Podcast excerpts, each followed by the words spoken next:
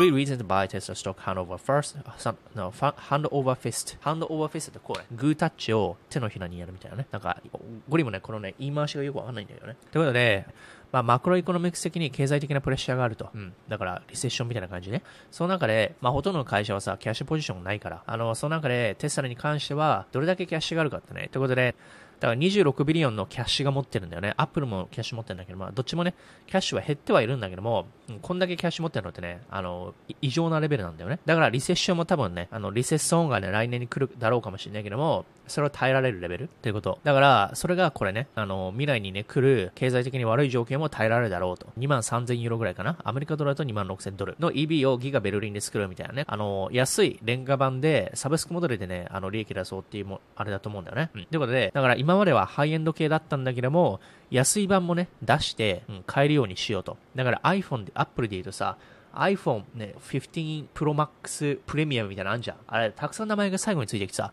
今一番ハイエンドってなんだっけ ?Max、Pro Max のさらに上なかったっけ ?Pro Max プラスみたいな感じだよね。うん。が一番ハイエンドだとしたら、廉価版ってさ、iPhone 15だよね。これ全然安いんだよね。iPhone 15と iPhone 15 Pro Max プラスみたいなのさ、差額ってさ、倍ぐらいあると思うんだよ。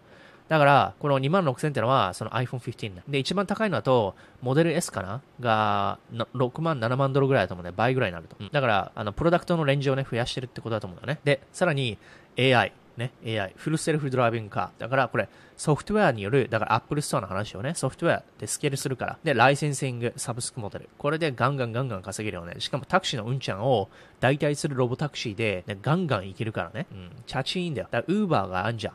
あのウーバーってさ、1回のさ、例えばね、ライドが10ドルだったら、ウーバーが例えば20%なのか10%なのか30%なのかわかんないけど、まあ20%ぐらい取るんだと思うんだよ、手数料。だから100、10ドルの手数料、じゃあ1000円ね。1000円の運賃に対して200円ね、ウーバーが手数料取るんだよね。そういう感じ。だからチャチーンだよ。うん、チャチーン、本当に。だからそのプラットフォームを今作ってんだよ。セルフドライブのソフトウェアと、あと、テスラのね、安い廉価版。だってタクシーなんてモデル S じゃなくていいんだよ。これ安いやつでいいのよ。ハードウェア。ね。プリウスである必要はない。プリウス高いけどさ、割とね。プリウスってこのぐらいの値段だよ、多分。まあ、どっちにしても、このソフトウェアインストールできるハードウェアを広げれば、あとは、毎回のね、うん、毎回のタクシーの、あれね、ライドでものすごい金額稼げるはずなんだよ。うん。もう永久にね、稼げるからさ、ロータクシーね。だからそれをやっていく。だこの AI もそうだし、ね。この廉価版でサブスクモデルってのもそうだし、で、プライスとアーニングのあれが 24SP500 に対してテスラ60。だからこれ当然なんだよ。だって SP は、SP500 の平均でしょ？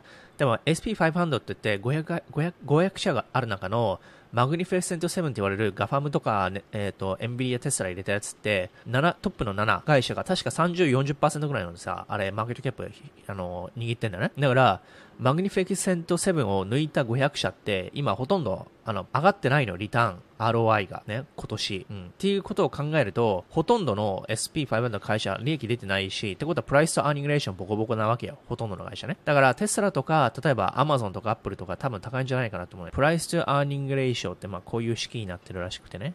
ガファム、Amazon has PE ratio 82、すげえ高いじゃん。うん。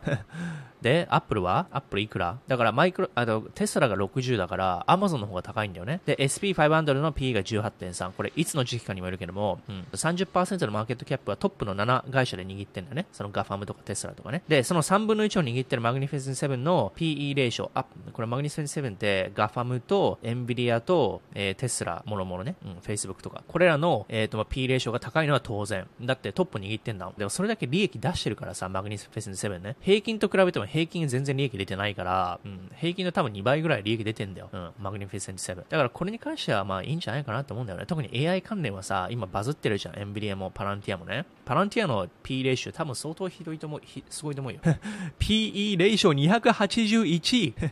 すげえな。なパランティアなんてまだ利益出てないから、うん。グッドレーション20とか25って言って、これ SP5 の平均だからね。でも SP5 の平均って利益出てないから今ね。うん。じゃあパランティアなんでこんな高いの？っていうと、それは AI だよ、AI。だからこういうね、小さい会社で AI の会社ほど P レーションめっちゃ高くなるね。将来に対しての投資だから。まあだから、あのー、特に AI 関連は高くてもしょうがないよねっていうのはあるから、それだけ考えて、60だけ見て高いと思うかもしれないけど、AI だし、テスラだし、パランティアだし、アマゾンだしって言ったら、ね、これ、うん、長期的には上がるしかないよねっていうニュースです。ね、一方、ね、テスラと roll into South America with the first steps in Chile。ギガチリかみたいなね。ギガチリまでいかないかもしれないけども、ということで、輸入、輸出、製造、マーケティング、ディストリビューション、販売のね、する会社、テスラチリをね、登録したらしいよ。だから、まあ、まずはね、あの、輸入輸出をすると思うんだよ。うん、で、その次にマニファクチャリンだからファクトリー作るんじゃね？ギガテキサス的に、あの、ギガファクトリーをなんか11個ぐらい作りたいとか言ってたんだよね、テスラのイーロンが。今ってあのさ、ギガベルリン、ギガ上海、ギガテキサス、で、あとギガ、あの、カリフォルニアなんかあるよね、もう一つ。今4つぐらいあるんだよね。で、メガが、あのね、ラスベガスにあるね、メガパック。で、あとメガをどっかに作りたいと。で、ギガインディアまだわかんないけど、首相と話したよね。ギガメキシコも話してるよね。うん。っていうことで、どんどんどんどん作りたいから、まあ、倍増に、倍増したいんだよ。だから、ギガチリありえなくはないよ。で、廉価版だと思うよ。チリとかさ、アルゼンチンお金、通貨が弱いから、高いの買えないから安くすると思う。うん。ということで、サンティアゴヘッドクォーター。うん。な、なぜ、まあ、戦略的にチリを選んだんだろうね。なんかわかんないけどね。まあ、ということで、来るかもしんないと。インディアと一緒ね。